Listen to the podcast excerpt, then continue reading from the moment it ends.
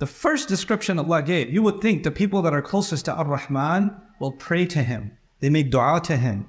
They st- stay up in the middle of the night and they do ibadah to Him. They give charity for Him. None of these qualities were mentioned first. But Allah considers something even more incredible.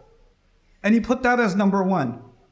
And what is that? الَّذِينَ يَمْشُونَ عَلَى الْأَرْضِ هَوْنًا Ibadur Rahman are people who walk around on the earth and I guess the one way to translate this is with humility. It means you walk softly, you're gentle, you're easy to deal with. And now Allah is saying these people, their standard when they when they deal with people, people they know, people they don't know. Their standard is they are soft, gentle, easygoing in the way they deal with people.